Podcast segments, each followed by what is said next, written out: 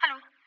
Det ska vara radio här. Ja, detta är radiofontänen. Du lyssnar på radiofontänen. Jag älskar, åh vad jag älskar radiofontänen.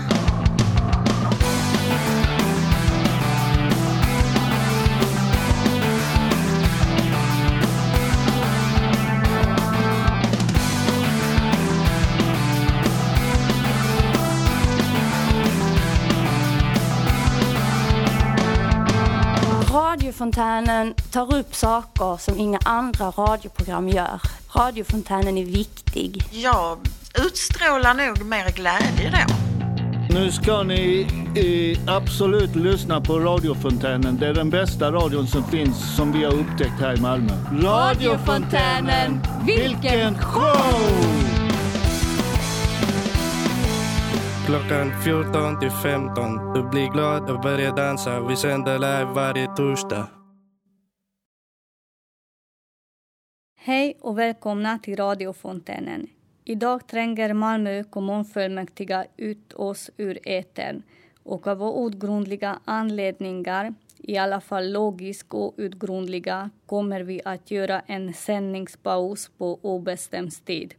Så därför bjuder vi på en hoppsamlingshet av de inslag som är producerade av oss på redaktionen den senaste veckan.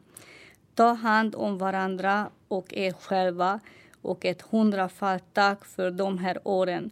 Vi hoppas att vi snart hörs igen i något form. En stor kram från oss alla på Radiofontänens redaktion. Frihet före rättvisa. Det var en man som sa frihet före rättvisa. Det fick mig att fundera. Vad betyder det egentligen? Båda orden är viktiga begrepp som vi alla vill ha. Jag tänker att orden är mer viktiga än själva meningen. Och om jag tittar på mitt liv så har jag inte haft varken frihet eller rättvisa. Jag har alltid önskat mig det men omständigheter gjorde att jag inte fick möjlighet att uppleva det. Jag hade LVU i tio år i min barndom och det var ingen som lyssnade på mig. Speciellt socialen hade svårt att lyssna på mig. Sen så missbrukade min mor och det var inte rättvist emot mig. Men jag tänker mycket på hur vi har det i samhället. Har vi ett rättvist samhälle? Det är en viktig fråga därför att vi lever ju i samhället. Enligt mig så har vi inte ett rättvist samhälle. Vi har ett demokratiskt samhälle och det ska väl skapa rättvisa.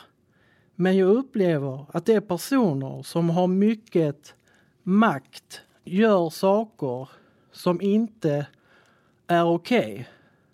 Och de kommer undan med det. Våra politiker ska vara vår trygghet och där har vi frihet att välja vilka vi vill rösta på. Men jag tycker att våra politiker ljuger och pratar bort saker och framförallt lovar saker som de inte håller. Och det är inte okej. Okay.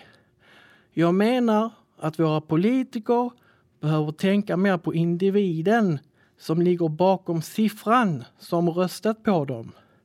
Därför att jag upplever att politikerna struntar i hur vi har det och det skapar varken rättvisa eller frihet.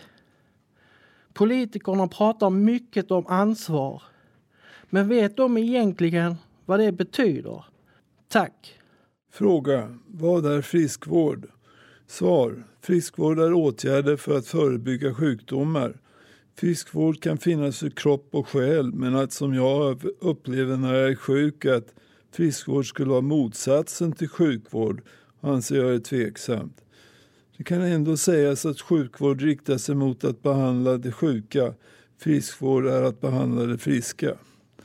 Friskvård är ett samlingsbegrepp på åtgärder som stimulerar en person till egna aktiva hälsobefrämjande insatser.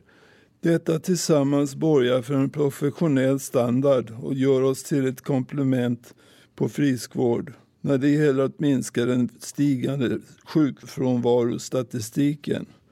När undersköterskan på äldreboendet sliter ut sin kropp och inte kommer i närheten av friskvård får brandmannen träna och hålla kroppen i trim på sitt arbete. Arbetsgivaren kan göra avdrag för motion, kostråd, massage och andra hälsoinsatser för anställda. Alltså i Sverige kan arbetsgivare bekosta friskvård för anställda utan att betala skatt och göra så kallat friskvårdsavdrag. Vad jag själv gör för friskvård varierar som promenader, sysselsätter mig med fågelskådning och kortspel samt hänger på när andra jag får sällskap på promenaden med. Annars tycker jag det räcker. Hej, jag heter Anki Held. Jag blir så himla trött när jag inte gör någonting. Jag måste hålla mig sysselsatt, annars vill jag bara sova. Men ibland hjälper det med kaffe, men aldrig med radiofontänen. Radiofontänen, ett program för nästan alla. Följande inslag är skrivet av Per utifrån hans personliga upplevelse men det läses av Harald. En utgång gånger en präst. Alternativ polisen vet för lite om andar. Hej, mitt namn är Per och under en utgång var jag med om en så kallad psykotisk episod. Eller vad man ska kalla det för. För mig var det verkligt i alla fall. Jag var ute och gick från hemmet ner till Södervärn och när jag väl kommit till Dalaplan så hade jag fått en märklig känsla inom mig att någon ville ut. Och under tiden jag gick så växte den här känslan mer och mer. När jag väl kom till Södervärn så blev det så illa att jag skrek ut. Jag behövde en svart präst och då såg jag en ande som kom från ungefär Dalaplans riktning. Och den gick mot mig, eller svävade så att säga. På något sätt så visste jag instinktivt vad jag skulle göra för att få bort den här känslan av att djur ville ut ur min ande eller varelse. Så jag ställde mig vid en lyktstolpe, knäppte upp jackan, tog av mig den, sen drog jag upp min t-shirt och satte min bara mage mot stolpen och skrek högt ut dra. Sedan uppmärksammade jag mig själv att det nog inte var så bra att stå och skrika mitt på Södervärn så jag tänkte dra några fler gånger och då började det kännas som att ormar och andra djur drogs ut ur mig precis som jag bar på hela Noas ark eller något. Gjorde detta två gånger mot olika stolpar med graffititext på dem och det verkade hjälpa för jag blev av med allt. I alla fall, detta var minst sagt väldigt obehagligt och jag tackade den anden som kom till min hjälp. För jag såg minst tre stycken och bara två hjälpte mig bli av med allt som ville ut. Givetvis kom ju snuten att hälsa på också, men då var allt över, precis som allt var tajmat, att sluta precis när de kom dit, förmodligen för att jag skrek så högt att jag ville ha en svart präst. Tycker personligen att polisen vet för lite om andar och andra saker som jag ej vill nämna men som tur var fick man hjälp. Sen var det ju kanske inte någon slump att psyket låg tvärs över gatan. Det vet kanske lite om synder och sådant.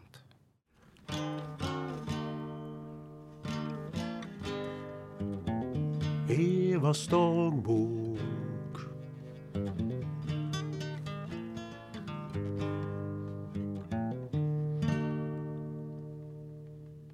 hände i förra veckan?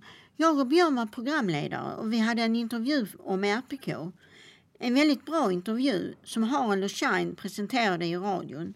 Även lite friskvård var jag på och det var då simning som gällde och det är skönt för kroppen. I onsdags var jag hos sjukgymnasten på Aktiv Rehab. Hon heter Ann och hon är jättebra. Lite massage och lite träning och jag var nöjd efter fem minuters snabb cykling.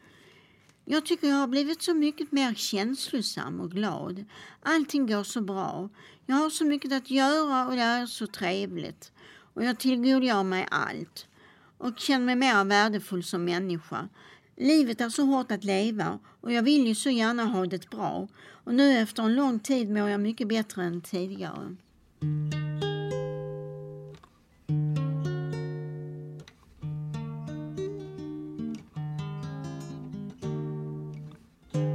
Evas dagbok, Evas dagbok, Evas dagbok. Eva Monica Zetterlund föddes 20 september 1937 i Hagfors. Dog 12 maj 2005. Hennes debut var som kabaréartist i Klappa din hand på Hamburger Börs 1961. Det var en krogshow av Per Rådström och Beppe Wolgers. Beppe skrev många texter åt henne, vanligen med amerikanska jazzsånger på svenska. Vissa har blivit klassiker, bland annat Sakta vi går genom stan. Hon spelade också in låtar med Bill Evans, Waltz for Debbie, 1964. Under 60-talet utvecklade hon en egen ton, frasering och närvaro i låtarna. Hon deltog tre gånger i Melodifestivalen, 62, 63 och 72. Hon vann den svenska uttagningen 1963 med en gång i Stockholm. Hon kom på delad sista plats i Eurovisionen samma år. Samarbetet med Hasse och Tage gjorde henne till skådespelare. Gröna hund, Svea hund på Göta Lejon, Att angöra en brygga, Spader Madame eller Lugubär, Glaset i örat och Äppelkriget. 1970 spelade hon pigan Malin i folklustspelet Söderkaka. För den rollen fick hon en Guldbagge. 91 samarbetade hon med yngre musiker, bland annat Peter R. Eriksson. De samarbetade på albumet Varsamt med låten Under vinrankan. Det blev hennes karriärs största framgång, räknat i topplistor och skivförsäljning. 97 samarbetade hon med Jan Sigurd och det blev skivan Det finns dagar och en gemensam turné 97 som blev hennes sista. Hon skadade ryggen som ung flicka när hon ramlade ner från en trapets hemma i Hagfors. Hon fick ligga länge i gipsvagga och tvingas bära korsett. Det kom fram att hon drabbats av dubbel medfödd skolios. Hon fick svåra ryggbesvär och blev alltmer invalidiserad. Monikas liv gick i 180 kilometer i timmen. Hon var gift tre gånger och hade många stormiga förhållanden. Hennes liv bestod till stor del av alkohol och vilda fester. Hon bodde på Birger i centrala Stockholm på fjärde våningen i sin trerumslägenhet. 2005 rökte Monica i sängen och startade en brand. Hon ringde in till SOS där ledningsoperatören kopplade in brandkåren som hörde henne säga Jag vet inte vad det är som brinner. Jag vill inte dö på det här sättet. Brandkåren ryckte ut och klockan 17.45 gick rökdykare in i lägenheten som då var full av rök. Övriga delar av den 75 kvadratmeter stora lägenheten hade bara sekundära brandskador i form av rökskador. Hon blev 67 år gammal. Jag har sett Monica spela med i filmer och revyer och har hört hennes röst många gånger. Trubbel av Olle Adolphson är en favorit. Hon hade en egen frasering, ett eget sätt att framföra sina låtar på. Man hörde direkt när det var hon som sjöng. Hon kunde vara allvarlig också. Hon spelade med i filmerna Utvandrarna och Invandrarna och gav liv åt sockenhoran Ulrika. Monica var som ett lingonris i ett cocktailglas, enligt Tage Danielsson. Hon var en känslig person som visste vad hon ville. Hon ville beröra människorna, få dem att känna många olika känslor, ge dem något av sig själv. Hon tillhörde en del av den svenska folksjälen. Alla kände till Monica och hon gjorde ett avtryck hos alla som såg och hörde henne i hennes olika roller och låtar. Jag vill bara säga att jag älskar dig Monica. Tack och hej från Bo. Alarma! Es ist radiofontänen! Våga lyssna på radio. Det kommer att löna sig i längden. Psyksjuk? Frågetecken. Jag bodde en längre tid i Göteborg och kom i kontakt med öppenvårdspsykiatrin efter att ha läst på teknisk fysik på Chalmers och arbetat på Volvo Torslandaverket. Kontakten sammantaget var verkligen inte bra. En period diagnostiserades jag som borderline. Det här kom sedermera att resultera i ett mycket allvarligt tillstånd där jag var på väg att dö och då kom jag i kontakt med kyrkan. Jag började må bättre och hade genuina religiösa erfarenheter. Något som bland annat resulterade i att nervsystemet, hjärnan läktes och även kroppen.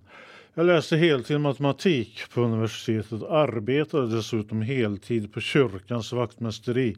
Deltog i körverksamheter och annat i en missionskyrka i Majorna i Göteborg. Själv kände jag att jag blev bättre, fungerade socialt och var inne, vill jag idag tro, i en mognadsprocess. Kontakten med öppenvården i psykiatrin hade jag slutat och dessutom slutat ta beroendeframkallande medicin. 1986 började en psykiater att ringa mig och hade något för mig konstiga samtal.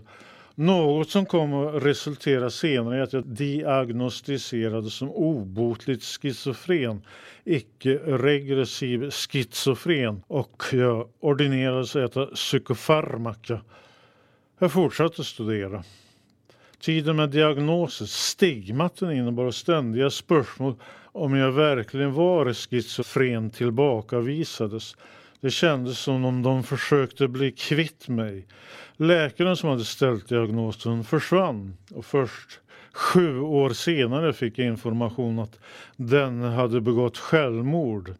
Jag bytte sedan psykiatrisektor två gånger och landade efter en mycket konstig diagnos, schizotypal personlighetsstörning vars religiösa funderingar inte har proregrederat. Psykiskt sjuk. Nåväl, jag fick troligtvis rätt diagnos, Asperger, ADHD. Jag tänker inte nu för tiden i termer av diagnoser, bara konstaterar egentligen för mig personligen eh, vilket elände psykiatrin kan vara för vissa människor. Vad jag försöker nu för tiden, jag omorienterar mig över tid, läkas. Religionen har naturligtvis, det är ingen schizotypal personlighetsstörning och annat bla bla. Religionen har jag kvar som ett friskt inslag i mitt liv. Jag söker eh, bejaka livsfrämjande strömningar i livet. Jag har dessutom haft svåra fysiska sjukdomar att leva med en obotlig schizofrenistämpel med tunga psykofarmaka var perioder en mardröm. Med ett andligt rum som mer eller mindre kom att bli nedbrutet och jag kan väl knappast säga idag att kontakten med sjukvården fungerade, har fungerat. Hade bland annat hjärtstillestånd 1989. Att dessutom skickas hem utan vård i samband med en stroke samt en hel del annat plus former bemötande, nedsättande föraktfulla, direkt kränkande. Det har ju inte alltid varit klandervärt men oftast tyvärr tätt sig så. Så enda sättet för mig idag att reagera på är att inte ge mer makt åt till exempel psykiatrin eller andra förhållanden Så nog var är var tämligen mycket sjuka. Hösten 2001 var året jag blev till den jag är idag punkare. Jag började handla fräsiga skinnjackor, nitar, tygmärken, nitskärp, slitna second hand jeans, bandtröjor, you name it. Året därpå övergick jag till den indiepunk-poppiga klädstilen. Svarta kläder, bandtröjor, stuprörsjeans, svartrutigt skärp, Dr. Martens kängor, Converse-skor etc. etc. I punkmusik fann jag tröst. Den var så som idag terapeutisk för mig. Besattheten jag allt som ofta befinner mig, upptäcktsfärd efter nya och gamla eh, punkband på Youtube är om mig vanligt. Intensiva letanden, dag för dag, i periodvis av timmar på den nämnda hemsidan. Den 7 maj år 2004 var jag på KB. Där arrangerades en punkgala. Man kan säga att det var förfest till Svensk Punk 26 år. Chalmers studentkår i Göteborg den 2 oktober samma år. Jag stack främst till KB för att se Garbochock. Bara att ha sett och upplevt bandet var för mig stort. Som det ett fan till Anders Terraria Sjöholm jag är. Övriga band som spelade var Slåb och Brands undergång. Wow, vilket band! Både live och hur danade i studion var. Och attentat! Jag kanske glömde bort ett band. Den 2 oktober samma år var jag och en kamrat på Svensk Punk 26 år i Göteborg. Det var många sevärda band. Bland annat Hans Strul, Penisarna, Bruset, Glo, Teter Reuter med flera. Penisarnas sångare kom eh, ner efter deras akt i publiken och klappade nätt på mitt huvud, log och gick förbi. Jag, då inte än fyllda 21 år, reagerade glatt. Att ha fått uppleva bägge punkgalorna var starka upplevelser för mig som punknörd och huvudrätten i Göteborg med min vän. Punken hjälpte mig att hitta min identitet hösten 2001. Punkare är jag livet ut. Punken lever när jag är död. Margareta Knutsdotter Krok Hammar. Född 15 oktober 1925 i Maria Magdalena församling i Stockholm. Död 7 maj 2001 i Stockholm. Hon avled av cancer på Ersta sjukhus i Stockholm och en månad senare ströddes hennes aska ut på Galärvarvskyrkogården, Djurgården.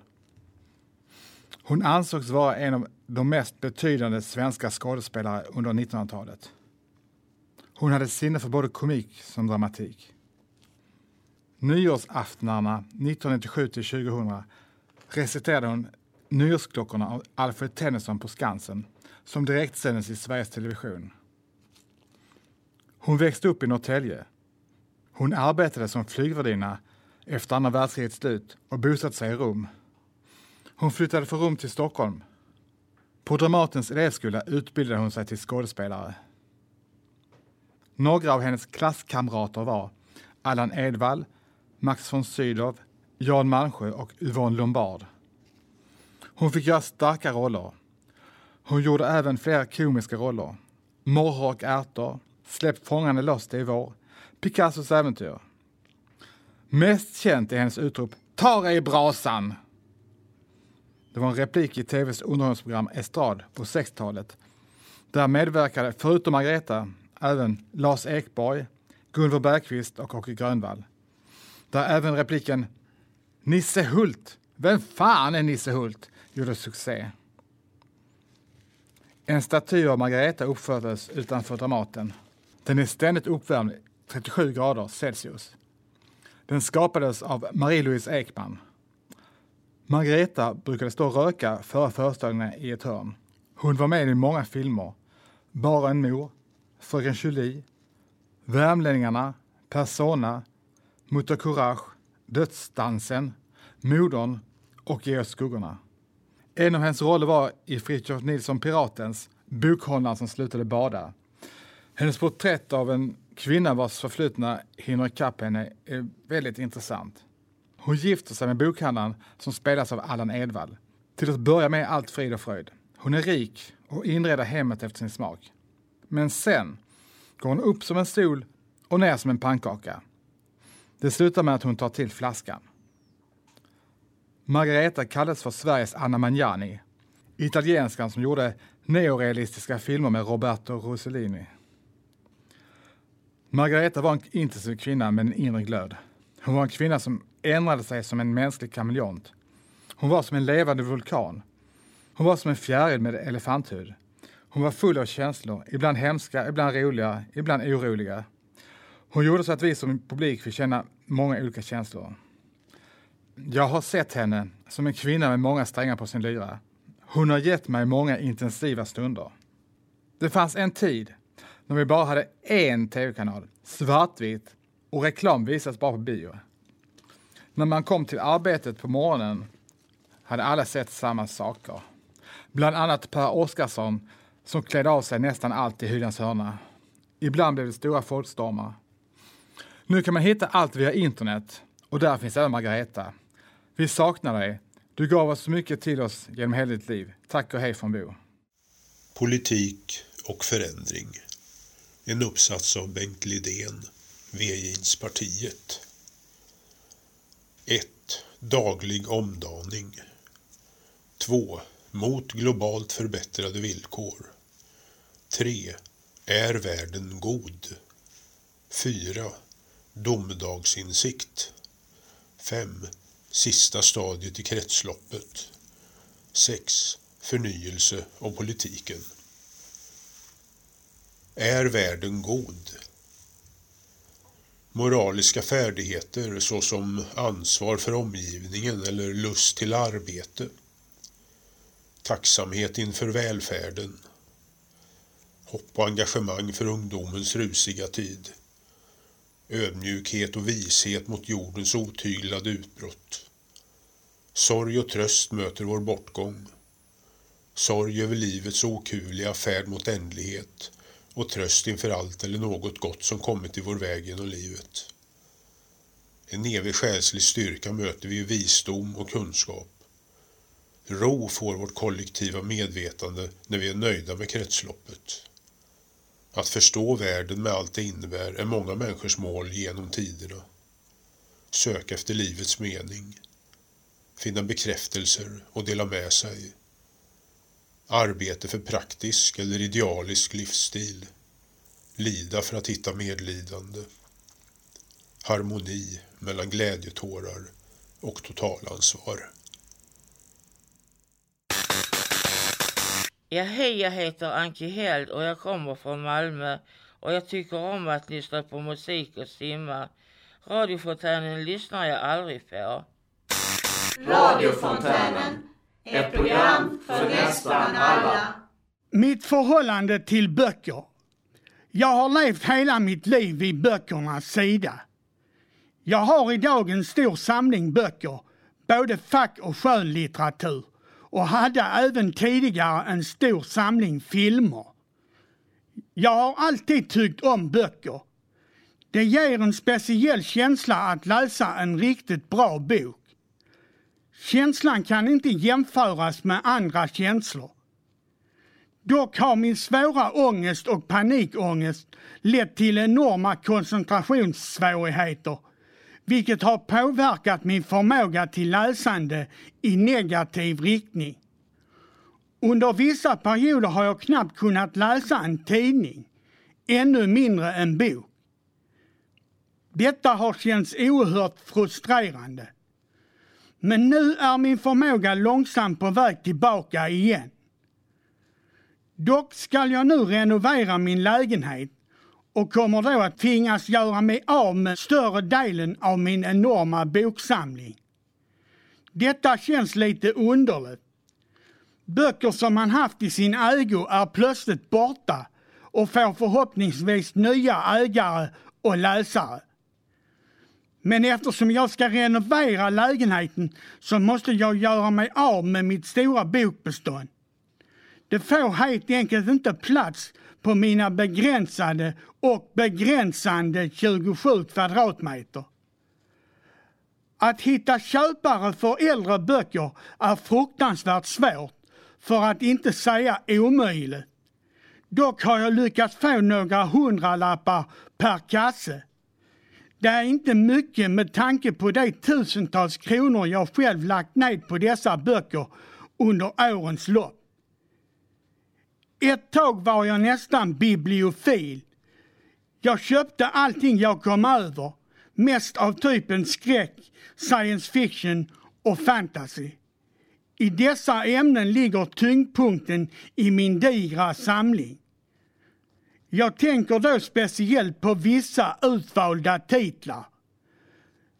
Jag har läst böcker ända sedan jag var liten och precis lärt mig läsa. Under mina tidiga tonår var mina favoriter Isaac Asimov och Stephen King. Men sedan kom ångesten som ett framrusande expresståg och satte stopp för mitt vidare läsande. Nu befann jag mig i 25-årsåldern och insjuknade snabbt i en kortvarig reaktiv psykos. Det var allra första gången jag insjuknade. Det var då ångesten blev som svårast. Sedan dess har den kommit och gått i olika perioder. Ett tag hade jag starka tankar och känslor för att bli författare. Jag skrev en hel del för byrålådan, mest av typen skräck, fantasy och science fiction. Det mesta av det materialet blev bortsorterat och kastat för några år sedan. Det blev helt enkelt ingenting av det till slut. Denna jättelika skatt som bara försvann. Idag ångrar jag starkt att jag gjorde mig av med hela det materialet. Avslutningsvis vill jag säga att det trots mina svårigheter finns ett ljus i slutet av tunneln. Jag kommer ännu en gång att kunna läsa och min utveckling går nu steg för steg.